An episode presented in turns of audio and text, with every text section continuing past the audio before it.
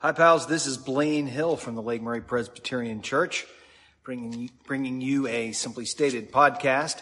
Today is Tuesday, July 28th, 2020, and I'm going to read to you from uh, Paul's letter to the church in Philippi. This is in the second chapter. Do all things without murmuring and arguing, so that you may be blameless and innocent children of God without blemish in the midst of a crooked and perverse generation in which you shine like stars in the world.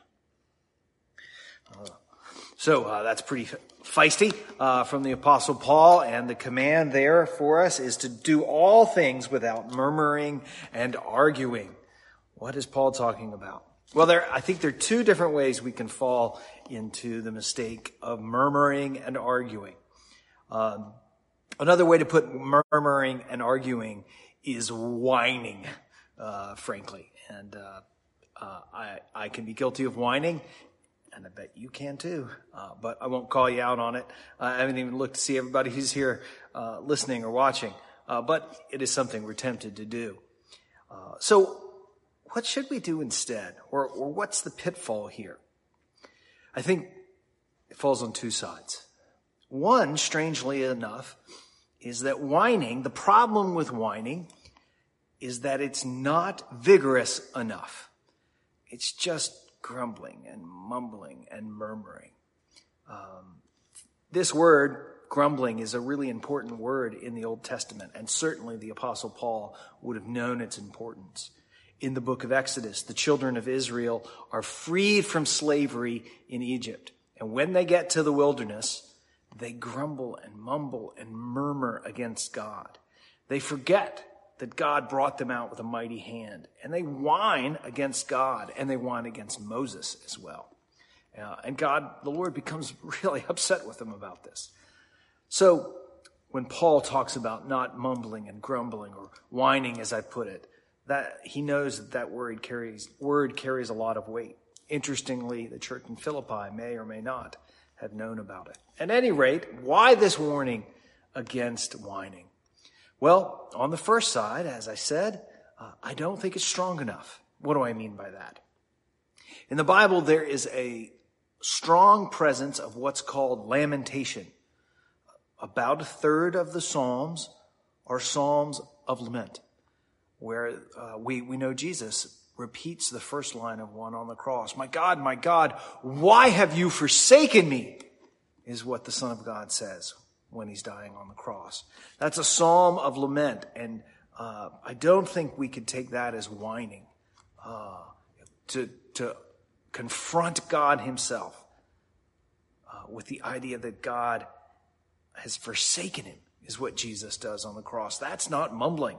That's not grumbling. That is taking directly to God the deep grief that Jesus has. And that's what the psalmist does. Uh, about a third of them. There's a whole book called Lamentations, indeed, traditionally known to be written by the prophet Jeremiah, who could lament pretty hard uh, and strong. So there's this tradition of lamentation in uh, the Bible, particularly in the Old Testament. Uh, and whining is not lamenting. Lamenting is when you fully take your grief, complaint, and struggle uh, to the very feet of God. Job is perhaps the greatest example of lamenting to God. Uh, Job is fearless and uh, vigorous in his protest uh, about how his life is going to, to the Lord, and yet he remains enormously faithful. Uh, he's not whining. So that's one whining fails to be vigorous enough uh, to be lamentation and to, to directly take our trouble to God. So, uh, what does that mean for us very directly? You may be facing some kind of trouble. It's hard to imagine this year that you're not, whoever you might be. Um, and if it is a deep burden, I would encourage you not to mumble about it, but to shout about it uh, to take it to the Lord in vigor, uh, with vigor, and in uh, strong persecution of your case before the Lord. Now, like Job, I, I can't. I, I can't tell you you're going to get a clear answer. The reason you're suffering is A, B, and C. You probably won't. Uh, but you will get a response from the God who loves you and cares for you. So I would encourage you, if you're feeling something that's hard in your life, uh, don't whine about it. Lament about it. Take it strongly to the Lord. So that, that's one half of the equation. Here's the second half. Whining is a failure of gratitude. Or the other thing it can be is a failure to be grateful for what God has provided. It is uh, uh, whining and mumbling and grumbling is to fall into the habit of not giving thanks for what is good about us. And I don't mean this in a Pollyannish sense of, uh, you know, things are terrible, but at least uh, I've got X, Y, or Z. No, I mean something stronger than that.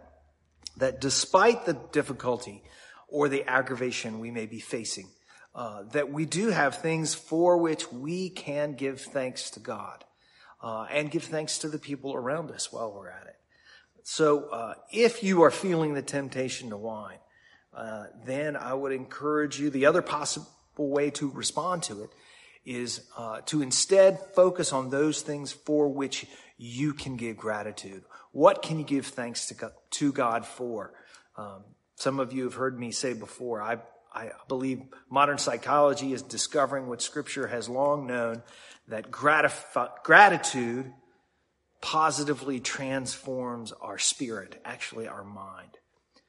Uh, so if you're feeling the temptation uh, or the struggle with your own grumbling, uh, you might lament. It may be that you need to uh, move up a gear and take your case before the Lord in a stronger way. Or it may be that you need to shift your attention and to pay attention to the goodness that God has poured into your life. None of us are always going to get the things uh, that we want in life, um, maybe even the things we feel we should deserve. Uh, but it is bad for our spirit. It makes us crooked if we fail to recognize the good things in our life as well. So I want to encourage you to that. Why don't we take a moment? I'll pray for you and we'll pray together and uh, wrap up for today. Heavenly Father, we are glad that you are a God who welcomes our cries uh, at injustice. And we particularly, we cry out at the injustice in our own land and we pray that your kingdom might come more fully here in matters of poverty and race and illness in our land and indeed the whole world. God, we also give you thanks for all the good things that you put into our life, the fellowship that we have with each other, whether it's across this electronic means or, uh, God, whether we are actually able to be together. We give you thanks for fellowship together. We give you thanks for the small things like the, the figs that are coming into season and the grand things, life itself, the freedoms we enjoy, all the good things that you have given us. Please bless us. Lord, we ask that you would uh, bless us as a church so we might be your blessing to the world around us. We do pray in Jesus' name. Amen. Well, it is good to see all of you today. A few, if I can tell, are watching. I, I want to just say hi to you, Donna and Carolyn and Allison. Uh, it's so good that you're uh, here today. I know some others are watching online, and hopefully others will listen later on. God bless you all. Uh, ben will be here, uh, I believe, tomorrow, and I'll be back, plan to be back on Thursday. God bless.